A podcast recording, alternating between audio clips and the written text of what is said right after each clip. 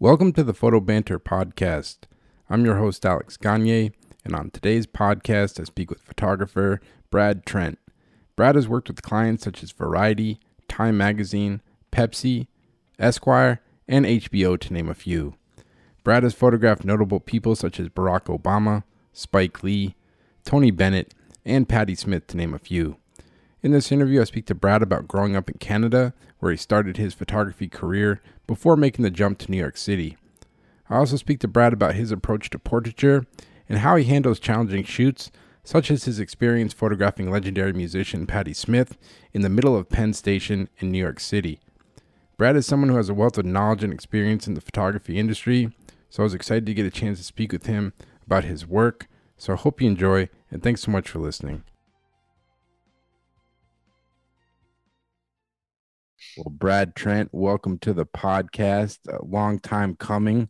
Excited to have you. Our mutual friend, uh, Shayan Asgharnia, uh, he's been telling me for for months. He's like, "You got to reach out to Brad. You got to reach out to Brad." Uh, so excited to talk to you, man. How, how did you and Shayan meet? By the way, I was just kind of curious. Oh, we uh, uh, we actually met through a musician friend of mine. Uh, he had uh, woman named Kate Tucker. She's a singer songwriter. And she was working for another friend of ours, another photographer friend of ours who ran a production company. And they had Shayan and their little quiver of photographers out in LA. And uh, she was telling me all about this photographer, Shayan. Shayan, you got to check out Shayan. And at the same time, she was talking to my, my wife, who's a photo editor at the Wall Street Journal. You got to check out Shayan. And um, so Ronnie, um, Ronnie Wild, she um, actually gave Shayan a couple of gigs based on you know our connection through Kate. And um, I don't know, a few months later, he ended up in LA, and we ended up in the same bar. And I, you know, Kate was there, and and Jesse English, this other the other photographer was there. And uh, yeah, I ran across the room and I yelled at him, uh, Asgharnia. Yeah, that's what he told me. He's like, ask Brad the first thing he he said to said to him. I guess yeah. that's what he said. We've, we've been friends ever since. I mean, uh, he's uh, he's something that guy. No, definitely, he gets after it. Um, and I looking at your website. I was excited to talk to you um, for a lot of reasons, but I, I, saw before becoming a photographer, you, you spent some time working on a sod farm. Uh, I was kind of curious, uh, how how was that experience? And uh, I was just, uh, working on a sod farm seems kind of interesting. It's probably the only real job I've had besides working at a Safeway store. But um, uh, yeah, it was the first job I ever had. I mean, I was still in high school I worked uh, worked an entire summer stacking sod back in uh, in Edmonton, Alberta. It was the worst job I ever had. It convinced me that manual labor was not for me. Yeah, but then looking at your uh, recent variety cover, uh, you're still doing a lot of manual labor. You guys brought uh, like twelve thousand pounds of lights onto the roof, uh, which we'll get into. Yeah, nobody, nobody ever told me photography would be worse than stacking sod. But you're stocking acute packs. Uh, yeah what uh so you so where did you grow up uh, in alberta canada? I think that's where you mentioned. I grew up all over canada but i mean the the formative years and where i started uh, photography was was just outside of edmonton in a, in a little suburb called st albert. Um, i moved there in the ninth grade and i didn't know i mean i i had I'd been drawn to photography. I mean, when I, when I look back at it, I was drawn to photography from a very early age mostly because I was uh, I was a sickly child and I spent a lot of time in doctors' offices, and there would always be, you know, Life magazine and, and Look and and those type of photo magazines that, you know, we didn't get in Canada. I mean, my parents didn't subscribe to them because it wasn't their thing, but I'd see them in the doctor's office, and um, I always was drawn to just the visuals, the, the photography in these magazines and years later, I ended up working for a lot of those photographers when I moved to New York. I mean, that that was the connection to photography. But when I moved to Edmonton, um, I was I was literally on the playground one day, and I, I pressed up against a brick wall with a camera that I'd never seen before, and he mm. was like, you know, this far from the wall, and I didn't know what he was doing. I walked up, and he had a macro lens on an old Pentax, and he was shooting ants in in a crack between the bricks and I thought it was the coolest shit I'd ever seen. I mean, you know, my my photography my mom had a Brownie Hawkeye. That was the only camera we had in the house at that time. So in the ninth grade, I saw this guy, and you know, I hung out, and I didn't know anybody because I was new to the school. So it was a way to at least meet somebody. And he was on the yearbook committee, and then I ended up, you know, making friends with him and doing that. And that that's what got me into photography. I mean, all through high school, um, I did that. You know, that's that's where I got going. It never really occurred to me to be a, a, a career, though. I mean, mm. again, in, in Western Canada, photographer was the guy that you know took the family portraits and the weddings and things like that. So he didn't really, you know, I had no aspirations of doing that. Um, I was I was actually geared up to be an architect because a you know a high school guidance counselor said, "Yeah, you should do this." You know, you were good at math and you were good at you know uh, physics and things like that. So th- they try to pigeonhole you into something, and I didn't know what the hell an architect was. I mean, uh, I spent three years, you know, taking higher math and physics in high school and basically hating it, and applying to the University of Alberta Engineering School, not really knowing what the hell any of that meant. Hmm. And I bailed on that at the last minute because there was no way I wanted to be an architect. I mean, I saw what some of these guys that were going to be architects looked like. They were wearing Le Corbusier t-shirts and they were, you know, that, that was their life. It, for me, it was cool, but, and I still love it. Yep. You know, the architect part, but I couldn't have hacked uh, seven years of, you know, higher education and ended up, you know, designing tract homes in Western Canada. I mean, that would have, that would have blown my brains out. Yeah, definitely. And when you kind of started shooting photos, like, what kind of stuff were you interested in photographing like looking at your work now? Like most of your work's like portraiture based and was that kind of always your interest in photography from the get-go? Well again back in high school that's what i did. I mean it mm-hmm. was because i was i was more or less i was a quiet kid that was just trying to get to meet people. We moved around a lot as a kid and when i ended up in edmonton and discovering photography and discovering that i could take pictures of you know people in high school and give them prints. That was a great way to make friends. So I was always drawn to shooting people, but not, you know, not thinking that was anything other. I just like doing it. You know, I like the I like the the sort of instant gratification of taking a picture of somebody and then they liked it and then you know it was it was a payoff in that way to make friends. When I you know when I got out of when I bailed on the whole architect idea, I didn't really know what I was going to do, but another friend of mine from high school was taking this photography program in Edmonton, and he said you should apply, and I did, and we, you know, it was a two-year technical school program at the Northern Alberta Institute of Technology, and that's when okay, I could do this. I still had no plan on where it was going to take me. I mean, I mean, again, I'm still in Edmonton, which is you know, it's not the center of everything, anything, not back then. We're talking the late 70s. Mm-hmm. I mean, the ultimate idea back then would be okay, I'll do this and then I'll move to Toronto and I'll make it there because, you know, you weren't going to do it there. But as, as it turned out, I finished photo school.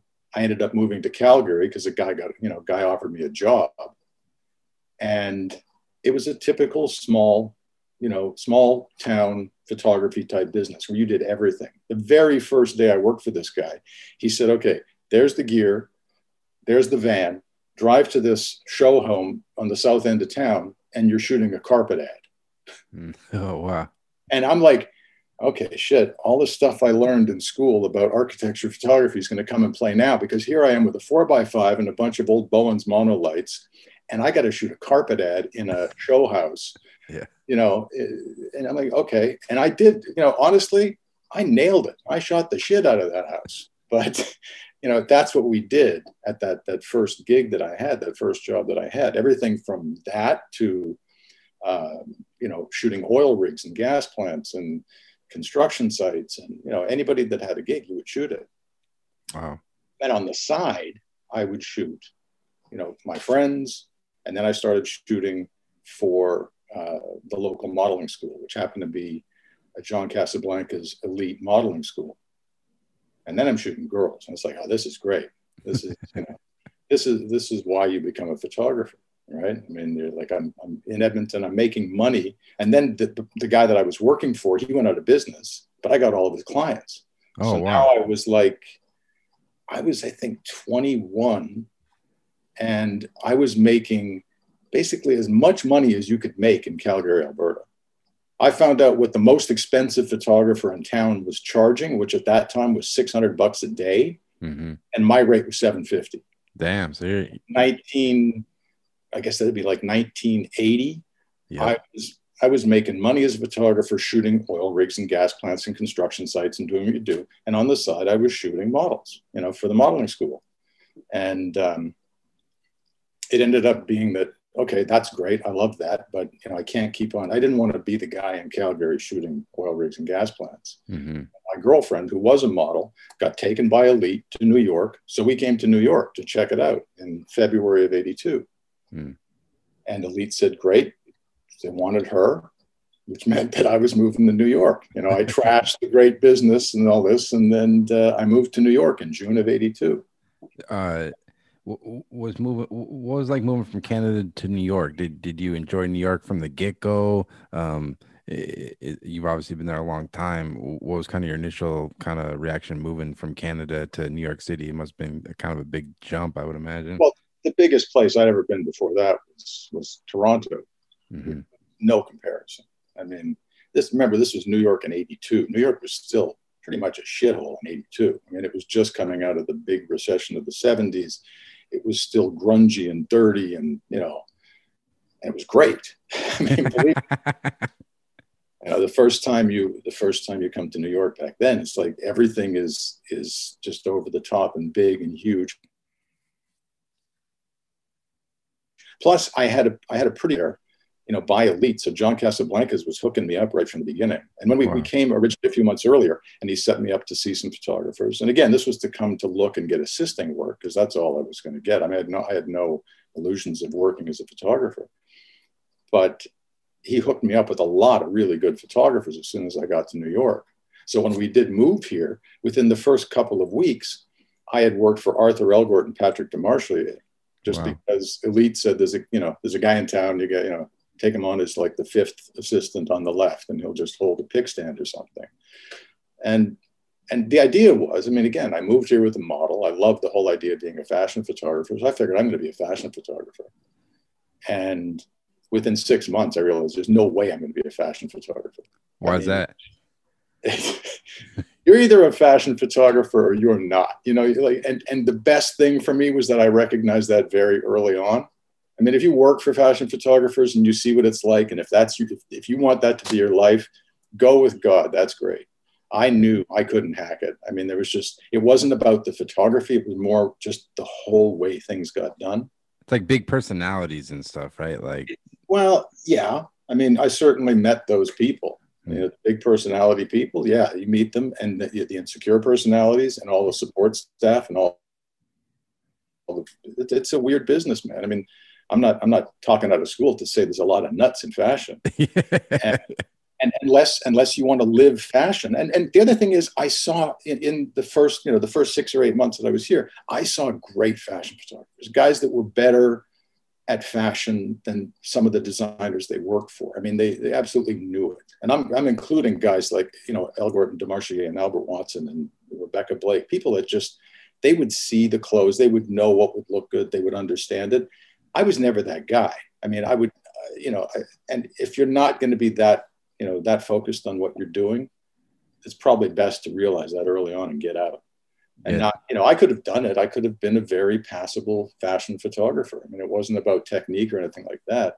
It was just, uh, I couldn't see myself waking up after 20 or 30 years and looking back at my career of being a middling fashion photographer. It just didn't seem to, to jive and it's looking at your work the thing that's cool about it and you get to photograph so many different types of people. It's not just like it's not fashion it's like business people it's musicians it's athletes it's like a, a scientist or whatever and it's across the board and it just seems like for me like that's the thing that's interesting thing about photography is getting to meet all these different people and it's like i guess unless you love fashion it would get really monotonous i think if you're the shooting the same type of like person and kind of subject matter you know well, th- again, that that took that, that took a long time because at the same time I realized I had this moment of clarity that I'm not going to be a fashion photographer. I was breaking up with the model girlfriend, and I didn't know what I was going to do. Mm-hmm. You know, mm. I didn't want to keep on assisting fashion guys just to make a living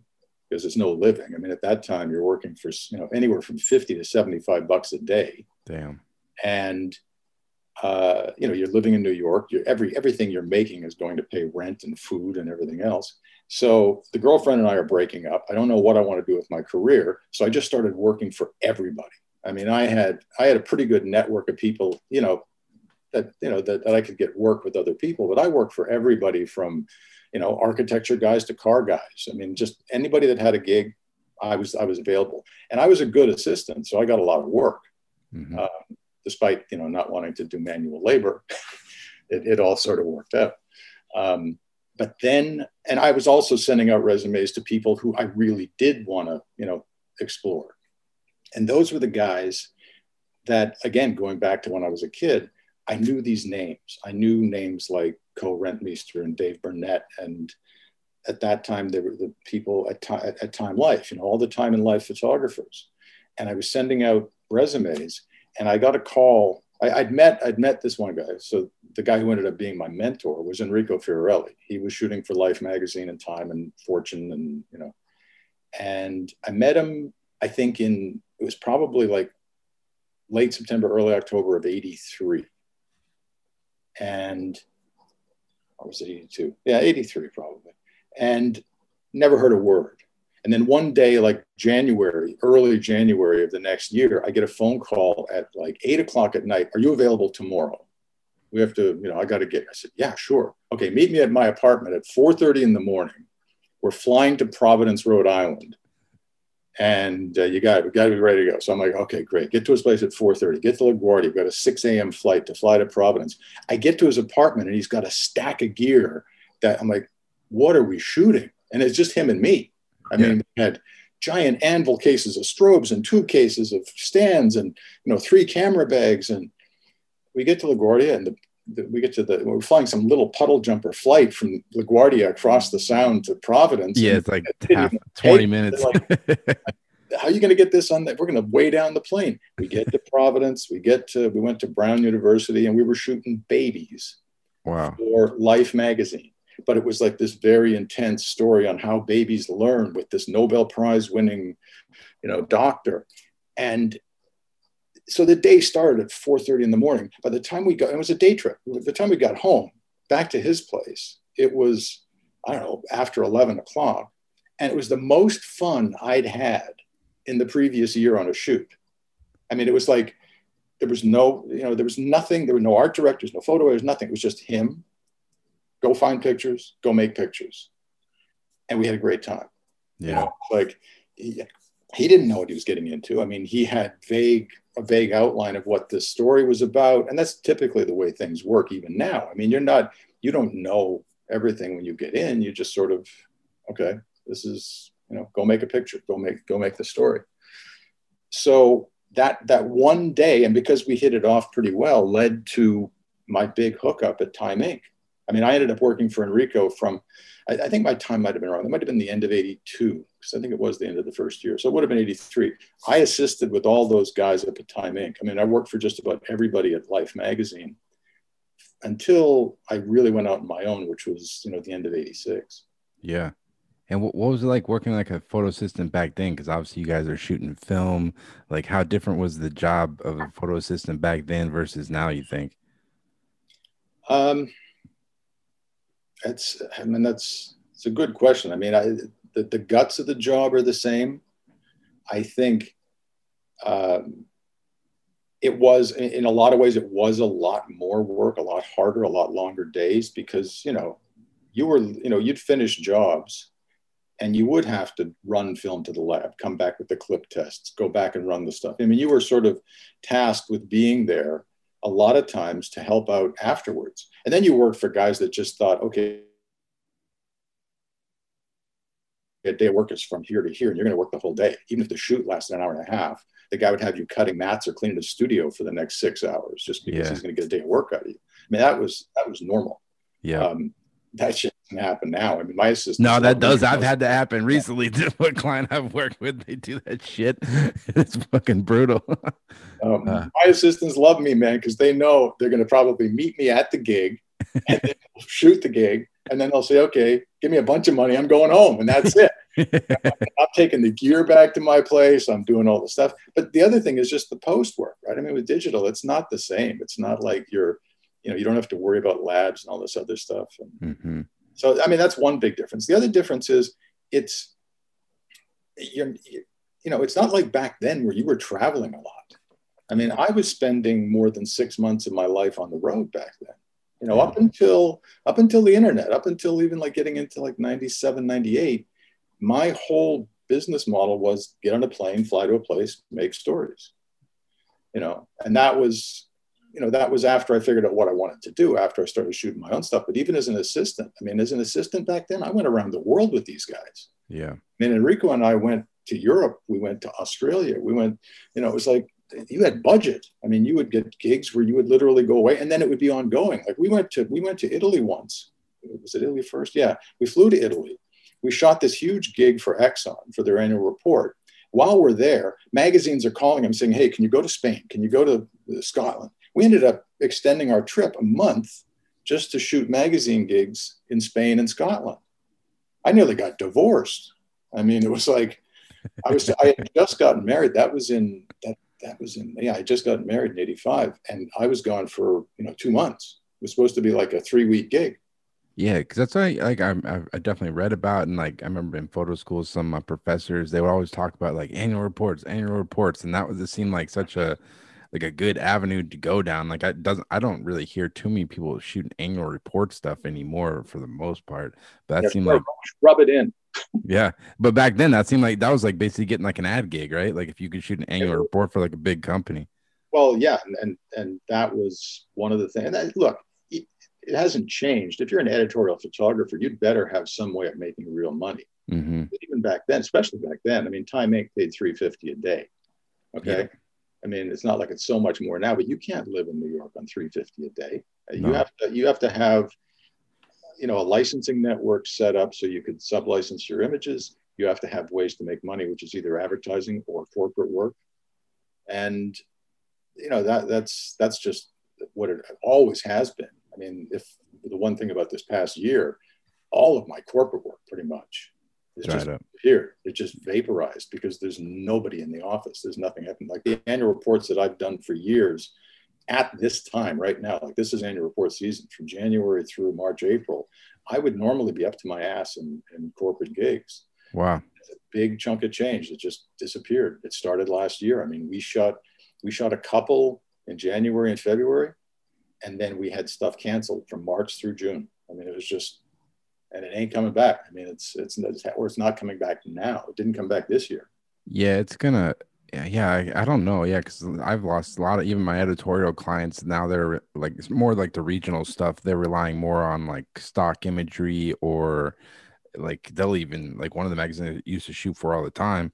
They'll eh, say they're photographing a chef or something. They'll just ask the chef, like, "Hey, do you have an existing photo of yourself we can yeah. use?" Because those regional magazines they depend on uh, local advertisers to advertise and it's like the local restaurants and whatever businesses can't even advertise in those magazines anymore. So it's like yeah all those assignments are gone now. I've still got clients that aren't shooting anything indoors even now. Yeah all of their photographers have to shoot outside. Uh, you have to uh, you know and then i've got clients that are saying and you can't specify that you have to follow any kind of uh, suggested protocol. Like so i've got some clients that say you can't take a gig if they insist you have to have uh, a COVID test ahead of time, because that would imply that they're getting into your health care. I'm like, okay, well, you know, it, it's just there's so many things that are you have to wrap your head around these days just to get a picture taken. Oh yeah. look, um, I mean, we're getting it. We're, we're skipping a lot, but in the past year, since March, March 10th last year, shot six gigs. Yeah. That's it. Normal month, you know, that's an average okay kind of month for me. Six yep. gigs since March 10th. And some of them, most of them, most of the six, I think for the six, were good paying, you know, jobs. But so what? I mean, they would have been there anyway. Those same good paying jobs would have been there in a normal year anyway. Mm-hmm. You know, this is this is uh, no joke. Like you said, you've got clients that aren't hiring you. I've got clients that are literally out of business. I mean, yeah, design companies that are gone, magazines that have folded, other magazines that have gone full digital, which means you'll never see them again. You know. Yeah, it is crazy. I don't know. I'm hopefully we get back on track with the vaccine and stuff, and but who knows? I think it it's going to be it ain't going to be overnight, that's for sure. But I was trying to trying to stay in the game, but you know I, it, it, gets tougher I, by the year. I, I, do have, you know, it is picking up. I've got a I've got a corporate shoot next week mm-hmm. for my regular things because you know, this is going to be, you know, a bunch of a bunch of portraits of executives. Um, thank God, you know, because again, a good paying job and from a regular client that isn't going away. So, yeah, definitely. So, how do you kind of start shooting your own assignments? Obviously, you're assisting all the life guys, and were you kind of working on your own portfolio on the side? And like, how did you kind of, who were kind of some of the first clients and assignments you started getting once you kind of started working for yourself? I, yeah, this is one of those things that doesn't happen anymore, at least not the way it did back then.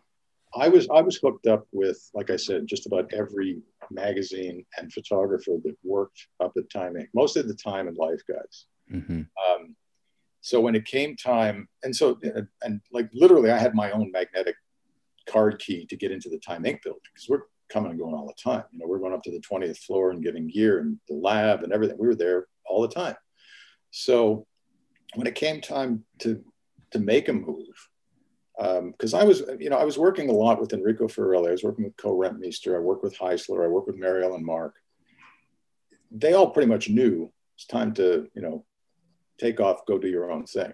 Especially yeah. Enrico. Enrico pushed me out, you know, a couple of times. No, get out, go, do your own thing. So it forced me to, you know, get my own book together because it was hard at the time because when you're working so much, you don't even have time to shoot your own stuff. Yeah. I was working seven days a week and then when you're on those road trips, it was it was hard just to uh, get some gigs, you know, get some of your own shooting off. The, the places where I actually got some really good stuff that was in my initial portfolio. I was working for Eric Meola and Pete Turner and Al Satterwhite. These guys, I mean, I don't. Do you know these guys? Oh yeah, Pete Turner for sure. Okay, well, uh, there were guys like these are the guys like when I was young, you'd pick up pop photo and American photography, and, and their their images were on the cover all the time. Those those those Bowen's Alumitron, Duke Sun over the pyramids, and like Meola did all that stuff. And a guy named Mitchell Funk and and um, and Al Satterwhite, they did all this stuff. And going on jobs with them, they were in pretty exotic locations. And there were some jobs I did where you're on the location on that guy's dime, and you get to take some really cool pictures on your own. Yep you know, so you pull out the Kodachrome 25 and you get, you know, you see some weird dude walking down the street, you take a portrait of him and boom, it's in your book, right? Yeah.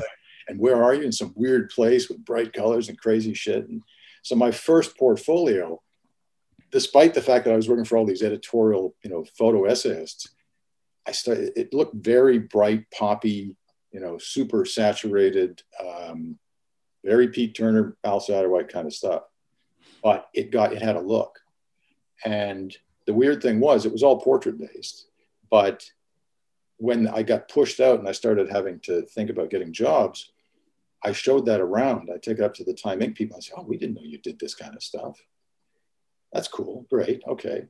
Out of nowhere, the photo editor at Life magazine gives me a big job to shoot on this 200th anniversary of the Constitution issue, and it's all still life has nothing to do with what I. I mean, he calls me in and says, eh, "We want you to go to like you know ten states in two weeks and shoot all these historical societies and private collections and museums and and this is what you got to shoot." And you got to have it back here in this day, and here's a bunch of money, and here's a reporter to go with you, and you get an assistant in the truck and a you know a bunch of gear. I'm like, oh shit! And and in my and like I'm like, I don't want to do this you know, I told this friend of mine, he says, Are you out of your mind? They're going to send you out for two weeks just to shoot, you know, like, like little, you know, paintings and, and tchotchkes and pots for doing go, go nuts. So I'm like, okay, well, I'll do it. And when that issue came out, I was suddenly completely legitimate in the Time Inc. building.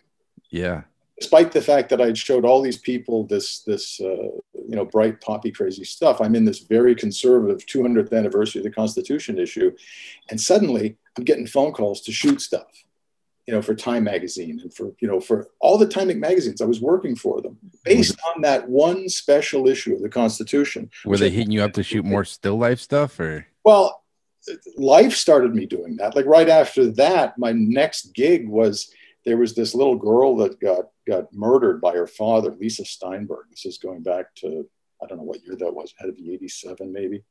And um, they had me camp out at their house in the village and shoot the shrine that was hap- you know that was taking place outside of this house.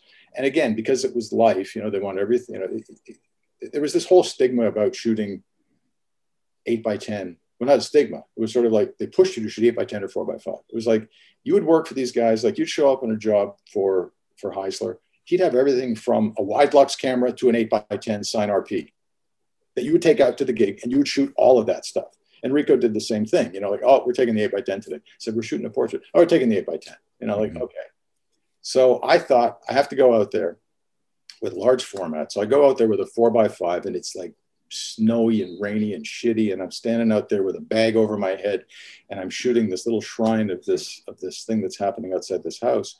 And I got this picture of these candles glowing and people putting flowers down. Really close up with a wide angle lens and it ran in Life magazine. And again, boom, you know, it was like, it was one of those things. And then it syndicated because it was that kind of picture. So it goes around the world. And then I start building this, this thing up where I'm a photographer that people think they know based on these pictures. And yeah, I did start getting that kind of stuff, like still lifey kind of things.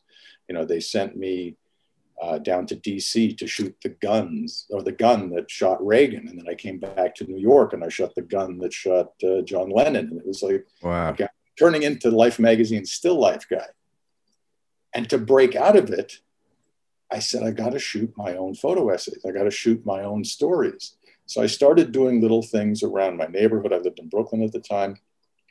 Me and another photographer put together a thing called A Day in the Life of Greenpoint. We lived in Greenpoint and we got like 25 other photographers and we did a day in the life project and it was oh i just remembered it was when day in the life in new york was happening it was okay. people that didn't get invited to go on day in the life in new york like all these people that we knew that were like oh, shit we didn't get on day in the life so we shot we we do day in the life at greenpoint that's awesome and so i shot that i got some cool stuff on that and then i shot um, oh i shot this was the other big one that got me into the times i shot uh, a story on the Animal Medical Center. You know, the animal hospital on, well, actually, you don't know. There's a huge animal hospital. It's a teaching hospital on the, the like East 60th Street. And I spent a couple of months shooting overnight in the emergency clinic, people bringing their sick animals into this place. And I'd get there at like eight o'clock at night and I'd leave around four in the morning. And that was the crazy time. Because in New York, most people are at work during the day. They come home and their dog and cat is sick and they race to the hospital. And I, I put this photo essay together after a couple of months and I take it to Life magazine and I show it to the photo editor at Life. And he looks at it and goes, Oh, this is great. This is great. This is great. But we just ran a story on a on a on a veterinary story. We shot James Herriot, the old the old creatures great and small guy. Uh, we can't have two vet stories right now. It's completely different. I mean, yeah, yeah. Picture of an English veterinarian running through the hills and dales of Wales with a sheep or it's a woman bringing her bloody dog in that just got hit by a car and is screaming and crying. And so I'm like, oh shit, what am I going to do? So I shotgunned it out to everybody I could think of in town, including the New York Times. And Kathy Ryan made a photo essay out of it for the magazine. Damn. Which was, again, total shift. And it just moved me. Now I'm shooting photo essays. Okay. Like no plan. I mean, it was like I didn't think I was going to be shooting photo essays, but like overnight, suddenly I start getting back into closer to what I wanted to do, which was shoot people. But um, then I start shooting for Time and Newsweek and Business Week and you know Forbes and and those types of things, which are more you know photo stories. They were more portrait driven, but they were at least photo stories. Mm. And uh, you know, like looking at your work, it's like portrait based like in your mind like what makes a good portrait and like how do you approach portrait photography and is it like something that your approach has changed much over the years you think I, you know when i started and which was you know when i stopped assisting and started shooting this was right when most port, like certainly celebrity portraiture was getting run by by, by uh, management and by publicists and things like that. So the idea that you're going to have a lot of time with somebody was already coming to a close. You know, mm-hmm. the idea that you'd be able to develop a great rapport and hang out for a couple of days, that that, that was already done. If you weren't working for Vanity Fair, it ain't going to happen. Yeah. So, but I worked for a lot of people that I saw how you you would be able to develop that instant connection, whether it was you know telling a joke or doing a little bit of research and finding out something about them. And again, this is pre-internet, so you had to sort of do a little bit of work. If you and, and not and not just celebrity, but even business people, because the one thing I did start doing from very early on was working for business magazines. So you'd find out what the person was all about, where they worked for before, or what they did, or a little bit about their own business. So at least that first 30 seconds you, that you had when you met them, you could drop something in that shows that you're at least interested in what they do enough that they're not going to just think, okay, it's the photo guy, let's get this over. Yeah. And that that and really you're talking about if you can't get them within the first minute or two, a lot of times they just check out. I mean anybody, you know, you really have to have some kind of a connection. So I've, I've always done, you know, enough work before the shoot to get me at least at least the, the knowledge that of the person I'm doing or some knowledge of the person I'm doing that I have something that I can talk to them about. Yeah. It's almost impossible to go in and just say, okay, here's my fancy idea how I want you to do something. And again, that's that's part of the business too, because even going back to when I first started in the Life magazine shoots, you were already imposing your idea on people back then. You know, like my idea of what Life magazine was when I was when I first started was, oh, you're going to go into this amazing stuff and it's going to be this big collaboration. It's never that way. I mean, the, the, the amount of times you actually collaborate with somebody on a, on a magazine editorial shoot, I could hold in my hand. You know? Yeah, it's all it's all up to you. I think it froze there. Did I lose you there? And and is out there. And and sometimes they work and sometimes they'll you'll just get shot down. Most of the time you don't get shut down. I mean, celebrity stuff more often than not, you got to come up with 20 ideas before you can get in the door, run it past the manager, and they'll shoot down most of them just right off the bat. Yeah. I was gonna ask you that. You, you mentioned like the business stuff you do. And I think for me like anybody who can like photograph business people well is like such a skill because a lot of times as you know you're this photographing them in some like boring office like cubicle country and you can't really rely on the location so much. So like how do you approach those like business shoots and walk away with like a compelling photograph? Because i mean i've done a lot of it myself and i, I find it um it is a challenge but it's uh, looking at your work you've done some really cool stuff for like barron's. I think you did like a it's you did it for over 10 years. On your website like the barron's roundtable but like how do you approach those like business shoots i guess? Well the roundtable is a whole different animal. That's yep. that's a photo composite nightmare. Um, Mm-hmm. Just, I mean, I'll, I'll, talk about that, but the, the basic business shoots. I mean, look, I'm a lighting guy. I've always been a lighting guy from day one. I mean, I was, I, even before I started assisting, even when I still lived in Canada, I, I, I liked playing with light. So, and I knew, and I know what I can do with it. You know, mm-hmm. if you get into a boring situation, I got, I got 20 tricks that I can make with light to make a, you know, boring beige room a little bit more interesting. Um, and you get, yeah, you get into that all the time. When you go into a business office, it's not like you're walking into an Oliver Stone film that looks like Wall Street and you get this amazing view or this fantastic architecture. No. I mean, 98% of the time, it's you walk in and your eyes glaze over and go, shit, oh, what do we do? You know, it's like, and, and, and the people around you too, you know, they'll go, okay, well, here's what we've got. He'll be here in, in an hour yeah. Good luck. Yeah, it's the you're standing next to the water cooler, yeah, like you know, some they'll, they'll shit on the ground. or, or they'll say, "Well, we've had photographers here before, and we shoot here." I'm like, "Yeah, that's the place where I'm not going to go because it's already been done to death." So then you have to sort of think, "All right, what you know, what can you do?"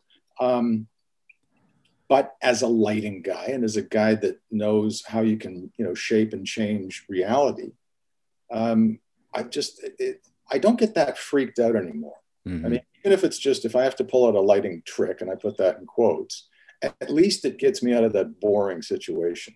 Yeah. I mean, it, it, without you know, without thinking of specific pictures, I, I also don't like that kind of gotcha picture. You know, the one where you see the guy looking like he's just completely ill at ease in his own situation, because that's easy. You can always make a guy look like a deer in the headlights in some and, and that, that's the thing. Some magazines want that. They want to see what they think is the reality of a banal situation. They want you to put the guy in the you know in his in his environment but then the one that the photo editor will always choose is the one where the guy's sort of staring off like why am i here? You know that, and I, I i've never been able to really wrap my head around that picture as a as a style yeah. i know there are guys that do it and do it very well and it's very striking but I, I i like you said i i tend to get hired to make people look good and i think i can do it so and I, you know, I don't want to make people look bad. I mean, that goes back to when I was in high school. I mean, I started taking pictures to sort of make friends. Mm-hmm. And so I went from that to being a photojournalist where I was shooting real stuff. And now I'm shooting, you know, sort of made up portraits of business people, but there's a purpose to it. I mean, you're not, you're not often hired to go into an office and make a guy look bad. Yeah. You know, there are those stories where it, it might make sense, but I'm typically not the guy that they hire for that picture. You know, that's uh, there are people that do it far better than me. And in terms of like lighting, like obviously you've been doing this for a while. Do, do you think like being that you're working commercially editorial do you have to pay attention to like photographic trends and like what certain magazines are publishing like uh, to stay relevant? Do you think you have to like kind of pay attention to what what the the style of the day is or like what's your kind of thought because you know i see a lot of trends like in the last few years like gels came back real heavy and all types of stuff and then some magazines are shooting a lot of film. So there's different trends you see. Uh, uh like what's your kind of opinion? Because uh, you've probably seen these trends change from decade to decade i guess. Well yeah. I mean I, I will say that my own style has certainly evolved over the you know my career. Yeah. I think the best time I've had has been when, you know, in the past 15 years since I've, well, more than that, I guess, since I started shooting digital. I enjoy the control I have over digital mm. I mean, not that I didn't like film. I loved a lot about film. I loved, I mean, I made an entire section of my career wrap around shooting Polaroid negatives you know, and doing that, you know, carrying buckets around so you could process negatives on the field and shit like that. And I got hired to do, you know, major campaigns doing that stuff. But as things changed, I mean, I, have never really thought about style, like stylistic ch- things like that as a way to change my career. Mm-hmm. I've seen things happen. Uh, I've seen styles come and go. I've never really had a big plan on the, the way my work looks to follow somebody else but then I look back at stuff and I see, oh yeah, a lot of people were doing that kind of thing. Like mm-hmm. in the 80s, everybody put like a, you know, three quarter CT gel over the main light, and everybody looked like they were sitting underneath a heat lamp. Yep. I look back at some of the shit I shot in the, the late 80s, and like, what was I thinking? you, know, you have that that bright orange skin tone with a blue kicker, and you're like, oh my God. You know? so yeah, I mean, you get influenced by stuff around you, but I never really thought that is the way to go. I did know that back like in the around the middle part of the 90s and into the early 2000s i was i never had a specific look that you could say oh that's a brad trent picture. And my reps pointed that out to me because i was a very hard rep. I mean they could take my book in and they'd get great response but it wasn't the same thing again and again and again and again. Mm-hmm. so if they were trying to get me a campaign it was a lot harder than a lot of photographers at the time who did the same thing. Like there were guys that shot with their whole thing was an octalight. You put an octalight up, whether it's in a studio or at sunset, that's his look. And you knew that that was that guy's look. You could see it a mile away, and the client would know exactly what he was going to get. Yeah. If I had focused on that kind of thing, maybe I would have done more ad work back then. But uh, you know, I, I like I said, as a lighting guy, I'd get into something and I'd see how to solve the problem a different way. Plus, it was a little more exciting than doing the same thing over and over again. I actually had an assistant once tell me, "Why don't you just do this? We do this really well." And I said, "Tell you what, you do it. You make a career out of it. I can't do the same thing yeah. again and again." Yeah, man.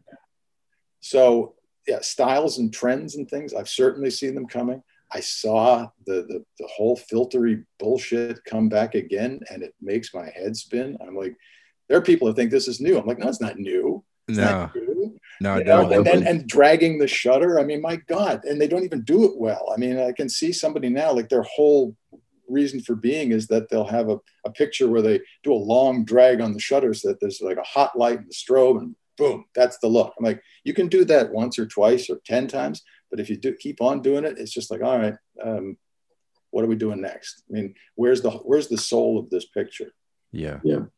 Yeah, Yeah, definitely. definitely. For me, for me, what's again echo there. Um, yeah, good good light and good composition at the end of the day. That's all you need. Like you don't need all the tricks and whatever. I mean, whatever. If people want to do it, it's fun, have fun with it. But yeah, sometimes I look at it, I'm like, why are you actually doing that? Is it because you think you're gonna get hired for using it, or do you actually enjoy it? And uh, because sometimes I think myself, because you know, those months where you don't got a job and you're like, damn, what do I need to do to get the next job? Should I start partaking in the gel stuff or whatever drag shutters? So it, it, it sometimes can be a real mind fuck, you know? Look, I get it. I mean, I see what what is getting hired now.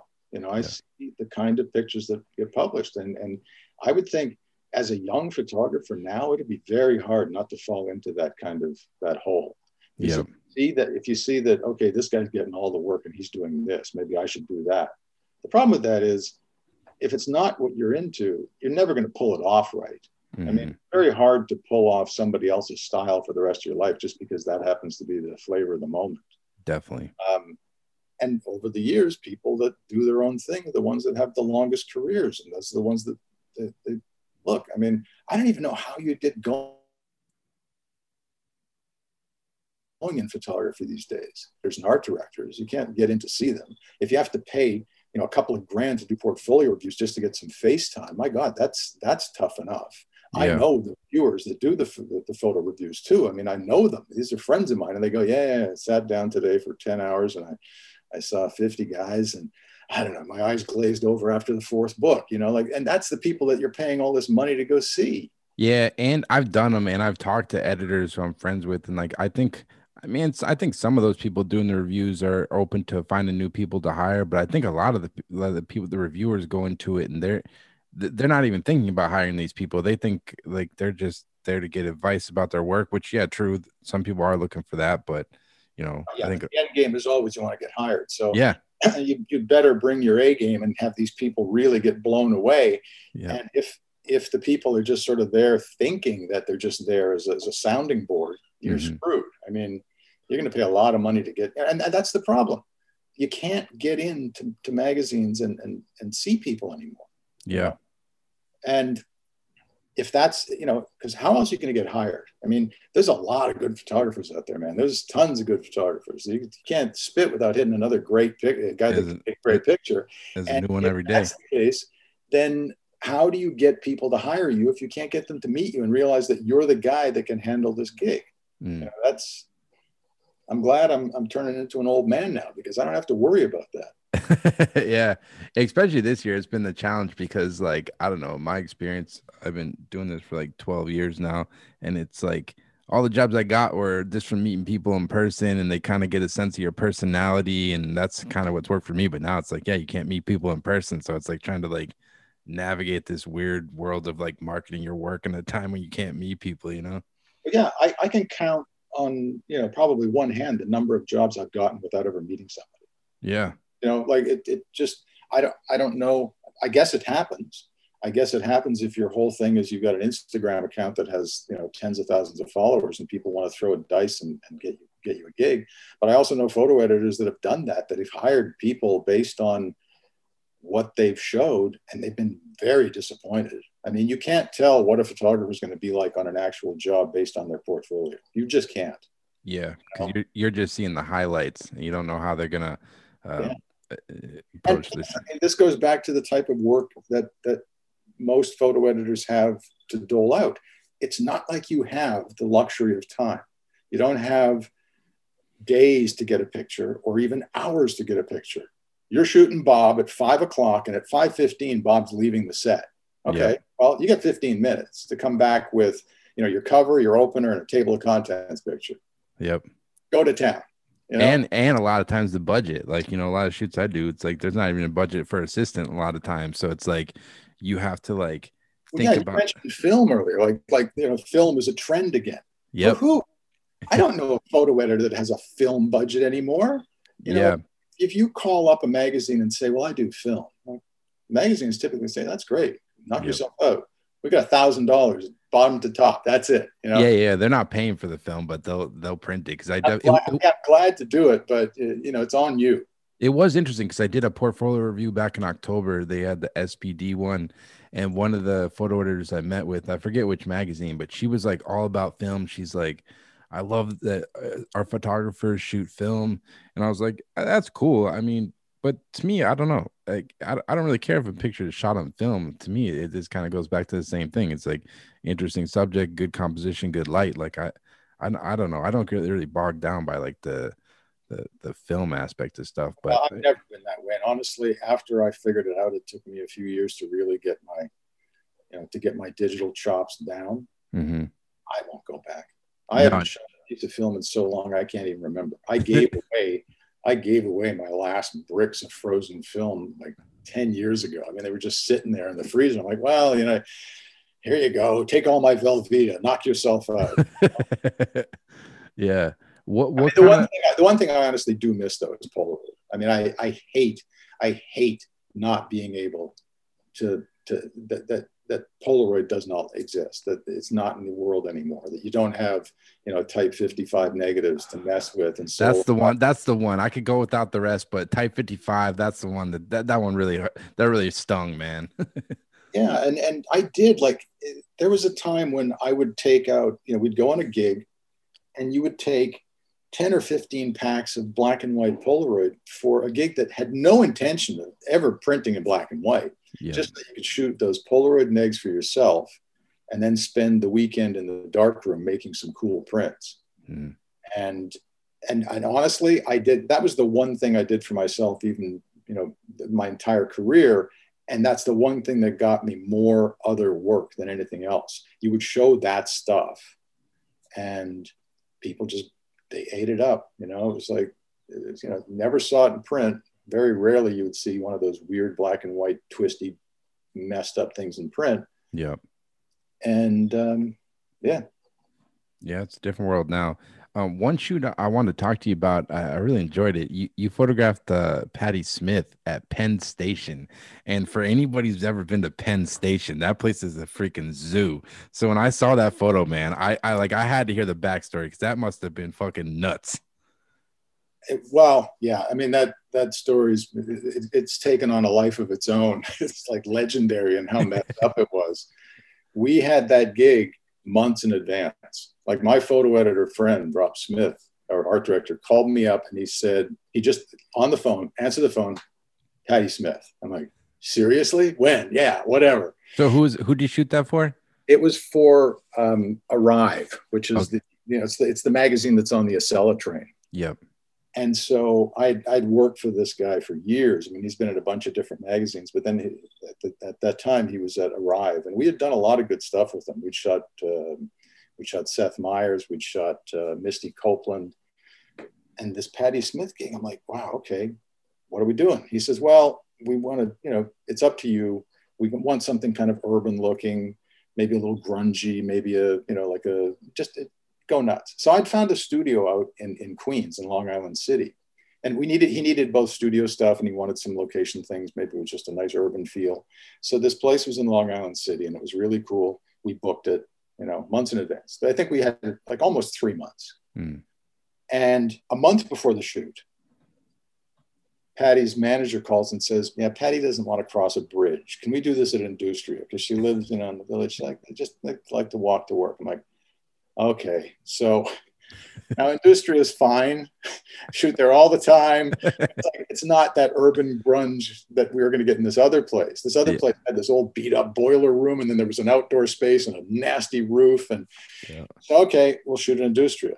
Brick wall, maybe it's down the street. You know, okay, fine the week before the shoot, we have to confirm. So Industria calls, are we confirmed? I call the manager, yes, we're confirmed, we're all good. I confirm the, the studio. The Friday before the shoot, and we're shooting on a Tuesday, she calls and says, Patti wants to shoot at Penn Station. I'm like, well, what? This has nothing to do with anything. Why? Why? Well, she wrote it was it was all tied in with her book, and she wrote her book while she was writing the train. So she thought this would be a great place to shoot in the because she you know she'd be sitting in the departure lounge waiting for the train, and she loved the big board on the Penn. Oh my god! How how often are like sub because obviously you're shooting celebrities a lot of time. Like how often are people like like inputting putting their input into the Yeah, creative side? Not like this. I Yeah. mean, you get you get cancellations or venue changes, but not for the reason that well, she had a connection with the train, and she also thought that because it was for the you know the train magazine arrived that it would be a nice connect like whatever she was thinking. This Yep. wasn't conveyed to me. Patti wants to shoot at penn station make it happen on friday when we're shooting on tuesday. Now i've shot in places like that and i know what's involved. And so i called rob the art director and said okay here's the story. He says what? I'm like okay. So we start making phone calls. And even though we have a connection with amtrak that doesn't mean we're just going to waltz into penn station with a film crew and start working Yeah. so we had to get together with on a, on a conference call with about 20 people, everything from New York City police all the way up to Homeland Security, Wow. just to secure this. And then we get on this conference call, and again, you've got all these people cross talking and asking what this is for and all this stuff. And the manager from the Amtrak who's trying to push this thing through. And plus, it's photography. They don't get it. They don't know what I want to do or what we have to do. We have to get a cover, which we are going to drop a backdrop. We have to, you know, do some location stuff. She wanted to see the the departure board and behind. So we end up talking to all these people, saying that we're going to keep it very, um, you know, very closed down. We'll take as little space as we can Yep. to do this. And we end up having the manager of Penn Station saying, Why does we have to shoot John McEnroe's wife at Penn Station anyway? He thinks Patty Smyth is Patti. he doesn't even know who Patti Smith is. what the hell? And at that point, you heard a lot of people laughing and a lot of people sighing. And we were like, okay, listen, all we need is a little space where I can drop a little backdrop and another little space over by the departure lounge yep. board and I'll keep it. We're going to shoot with battery powered strobes, so we don't have to plug in Yep. and be in and out in, I said an hour, which was total bullshit. There was no way we were going to be in and out an hour, but I said an hour. Yeah. So they agreed. So we showed up on the Tuesday and it was in, it was in, I think it was August. It was hot as balls. I mean, there's no air conditioning in that place. We get in there and we drop our backdrop and we set up another thing on the, like 10, 15 feet away by the departure lounge. And Patti's supposed to show up, I think, around two o'clock, and we're all ready to go. The, the, the, and remember, we told them an hour, we told them it was going to be a little tiny space. I mean, if you see the picture, the one, the, the main picture, Yeah. I'll find it here. we, it's a big space. I mean, we dropped a like an eight, a seven, eight foot wide background, and then we set up over by the departure lounge. And, and the manager for Penn Station was watching this whole thing on the security cameras, and he storms down, and this big barrel-chested guy who didn't know who Patti Smith was is screaming at us, "What's going on here? You said a small space and all this stuff." And like, and I I completely ignored him. I let Rob, the art director, handle him. I stayed away because I knew if I opened my mouth, I probably was going to lose everything. We were going to be screwed. Yeah. Rob is just walking him down, talking him down. Just here, come over here. I'll explain everything. And and, and there was nobody there. That was the other thing. Like, for some reason, there was nobody there. It was completely quiet. Oh wow. We found out later it was because it was between trains Okay. And it was the middle of the day. Just as Patti shows up, like five trains came in. Yep. So now the entire place is filled with people. There's people everywhere coming up downstairs, walking around the backdrop, walking in between me and the wall and, and the backdrop. And just as we we start shooting, like Patti comes in and she says hello and she's fascinated. She said, This is so great. She loves it. We show her the test picture. She's like, This is exactly what I wanted. Take this picture. And just as I'm doing this one shot, this group of people come around from the side and they look over. And I got this one frame. Oh, so this is real. This isn't like you didn't tell these This people to like. And the funny thing is, the girl in the picture, the girl with the hat that's looking around the backdrop, we found out later is a very famous jazz guitarist, a jazz bassist. oh wow. And a friend of mine, when this when this published, said, "You know who that is?" And I said, "I have no idea." And he mentioned her name, and he said, "Yeah, she's pretty well known." So I find her on Facebook and I send her a picture. I say, Is this you? And and she gets in touch with me. She sends me back. She says, "Oh my God, that I'm so glad you got in touch with me. I was in tears after I saw this." Yeah, she's like, "That's fucking Patti Smith." she was literally the only person in Penn Station that knew who Patti Smith was. I think people are walking by. Nobody gave a goddamn. They were like walking in between. Like they, they were pissed off that we that we were blocking the the entrance to the train uh, the train ramp and yeah, the, the, yeah, that was a it was a big deal. It was a it was a very big deal. Very hard to pull off probably the most amount of drama I've had on a shoot in 15 years. Yeah. I guess that's kind of the name of the game with your stuff when you're especially when you're shooting like environmental portraits or whatever. It's like whatever, do what you got to do to get the shot and then like apologize after if someone has like an issue with it kind of, right? Well, that's why I stayed away from the manager because I'm I'm I'm okay, but I'm not a maybe I'm not the most diplomatic person. Yeah. I could really see myself saying the wrong thing at that particular time because in my mind, it's all over but the wet work. We've already set everything up. We're ready to go. Patti is literally three minutes away from showing up, and this guy is telling me to tear down my backdrop. Yeah. So I was I was a little bit concerned that uh, because that could have easily happened. He could have said, you know what, no, this isn't what I agreed to. You said an hour. You've already been here, you know, pushing an hour and a half. Tear it down. Yeah, definitely. It's uh, you never know what you're gonna run into in this in this gig um i guess a couple more questions i'll let you go i don't want to take up your whole day. Um what kind of interests you these days? Like what kind of like when you get the call for an assignment like what kind of stuff piques your interest most? Like what are you kind of interested in uh, f- photography wise these days i guess? I mean for for the stuff that i well let's put it this way i like you mentioned it earlier. You said that that i get to shoot everything you know different people it's not always the same thing. That's kind of why when i started working for you know magazines it, it the, the interest level was brought back. Like when i was when i thought i was going to be a fashion guy i realized i didn't want to do the same thing all the time. Mm. when i started shooting for magazines the best thing about it is that you never really knew what was going to happen from day to day. I mean you could and i have. I've shot everything from you know business people to presidents. Yep. I've, I've, been you know Nobel Prize winners and celebrities. I mean, it's it's it, it's a, it's a great gig if what you like doing is meeting and talking to interesting people. So to say what do I want to do next? I mean, I like I, I've been simplifying things a lot. You know, taking that I'm a lighting guy thing down to just throwing up a five foot umbrella mm-hmm. and doing Irving Penn style portraits. You know, just getting a just getting a nice expressive portrait and spending more time with the person and not so much time on the technique and the all the other mishigas that surrounds it. I mean, it's just and and the past few gigs I've done, aside from that that variety cover you mentioned, have been very very simple. I mean, I just shot a book a book cover um, where it was you know the whole thing was one big light and and you know model back model backdrops and it was a great looking shoot. I mean, we had it's a lot of fun just spending time focused on the person and not so much on on all of the stuff that makes the the technique of the picture. Yeah definitely. But who i want to shoot or what do i what would i like to do next? I just you know i take what comes along. Um, and that's kind of the cool thing about it. It's not to say i shoot everything. I mean somebody said to me is there anything you've turned down? I've turned down i turned down a lot because there's things i just know i won't do right um, That's interesting. So, like, wh- when you turn down a job, what is it? It's just like the the the technical aspect, or what is it? Like, when you do turn down a job, what factors kind of come into that decision? I guess.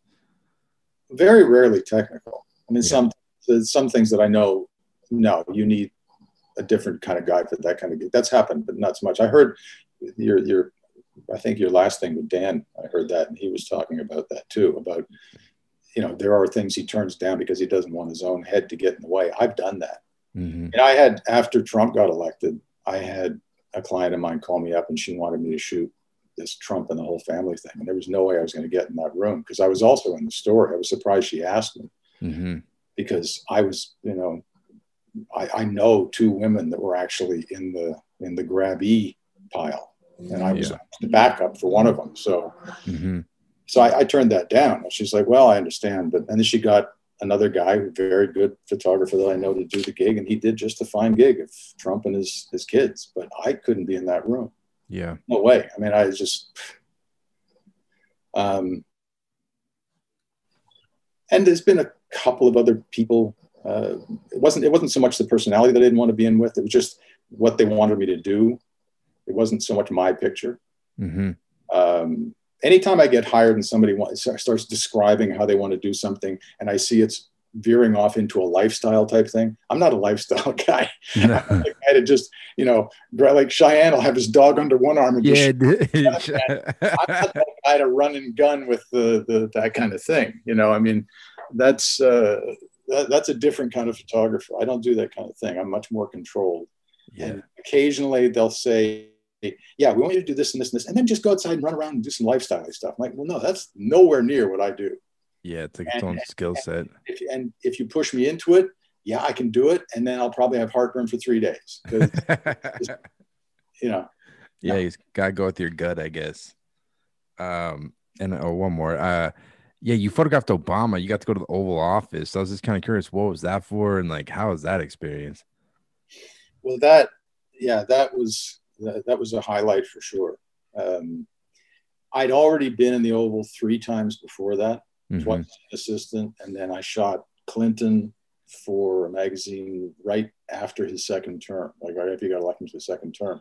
So the, the getting into the Oval was was you know I already I'd already done that. I already Yeah. knew kind of what to expect, but this came up completely unexpected. I was off on a location scout in the Meadowlands. I was literally standing in the swamp outside of Giant Stadium in a bunch of you know eight foot tall reeds when I get a phone call from my wife, who was at Business Week at the time, and everybody in the photo department, the art director, another photo editor, and they said, "What are you doing?" I'm like, "I'm standing in the weeds." What? She's like, "Can you shoot Obama on Monday, Friday afternoon at like four o'clock?" I'm like, "What?" And I'm like, yeah, sure, of course. And you think, okay, is he coming to New York? No, no, no, we're going to DC. And then you got to think of what, and then they say it's not going to be a big setup. They're telling us it's just going to be while the interview's going on. The, the editor and the Washington bureau chief are going to be in the Oval with them, and you're going to have to shoot it while it's going on. yep.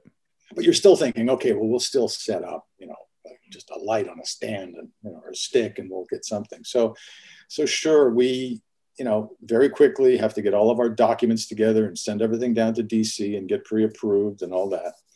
And the, the funny thing was, we end up as we're driving down to DC. It was Ronnie and me and my assistant. We're just passing Baltimore, and I said to my assistant, I said, "You got your passport, right?" Because I knew that his driver's license had expired, like Oh, it expired for like three years Yeah. it just occurred to me we got to get into the into the you know the White House. And what if he doesn't have valid ID? And he Yep. says, "No, what do I need my passport for?" I said, "You're dude, you're going to the White House." So then, for the last mile, last hour driving to DC, I'm thinking, "Oh my God, he didn't. We're not even going to get in." And sure enough, we get to the you know we get to the security gate, and the Marine Guard's looking at his, his driver's license, which, which was expired three years earlier Three years. Holy Yeah. shit. and he, he looked at he looks at him and he looks at me and we're all on the list they've already run our social security numbers and we're not a threat and everything but you know it's that last little hump yeah. Yeah. sure enough my assistant's sitting there with you know and he looks at him and he goes "Ah, okay just go in just go go Yeah. um, but then okay so the, the shoot itself when we get in there was a big wait i mean tremendous wait. Like we were waiting in the in the, the press room for a couple of hours past our allotted time. And they because he had a lot of stuff happening that day. You know he'd only been in office a few months and it was like Okay. You know, and he was up to his ass in actual world leading stuff you know taking a picture and being interviewed for business week wasn't exactly that big a deal. So we got pushed i, I what i remember was a couple of hours. So now i'm thinking oh we're going to get like five minutes you know total. They're just going to have him interviewed in the hallway. We go in we sit down. We're supposed to they said 10 minutes. We were there for 35 minutes. Oh wow. and he was just you know it was obviously the end of a very long day. He looked you know a little a little beat down when he got in you in some of my pictures, and again, some of my pictures, you can see he's actually looking just tired. He's leaning over in the desk, and he's. Uh, I'll pull, up, I'll pull my favorite one, dude. This one was so good. This. Uh, yeah, that's that's the assistant with the expired the expired card. Exactly. This yeah. holding up the color card. It is so good. well, the funny thing about that, like I do. I do this thing where we throw in the color checker just as a goof almost on every single shoot we do. Yeah and you know, yeah, I've got an entire thing of light test on my on my website, and and Bo comes in with the card to hold it in, and Obama reaches for it and says, "I can hold that," and Bo says, "No, no, no, no, I'm holding it." Obama said he could hold it. oh yeah, he was gonna grab he was gonna grab the Macbeth card to hold it himself, and I said, "No, no, no, it's okay." Bo wanted to be in the picture, so he ran into the picture and held the card just to get you know get his own picture of himself with the the president. That's but awesome. Again, you know, I'm thinking in my head 10 minutes, 10 minutes, 10 minutes. We had set up a 7B Profoto and a, and a little mini Octa on a stick. And, and I knew the Oval Office and I knew the layout and I knew where we could get a really cool portrait of him mm-hmm. with no time. Like literally, we just we we pasted off, and we knew if he if you know if he stood back you know eight feet from him holding this light, I knew what the exposure would be and everything else and it just kept on going on and on and on. And 10 minutes was 20 and then 30. And finally, at 35 minutes, yep. the press guy comes in and says, okay, we really have to wrap this up. And so then I turn to, you know, the president and I say, oh, just one last thing. Do you think we can come over here? There's this wonderful portrait of these flags. Oh yeah, sure. He, he, gets up and he walks over and he stands there. The press guy says, no, no, no, that's it. No more pictures. Ah. You know, like it was just like a bullet to the brain. It's like, and, and then of course, we're there for another 10 minutes anyway, just hanging out.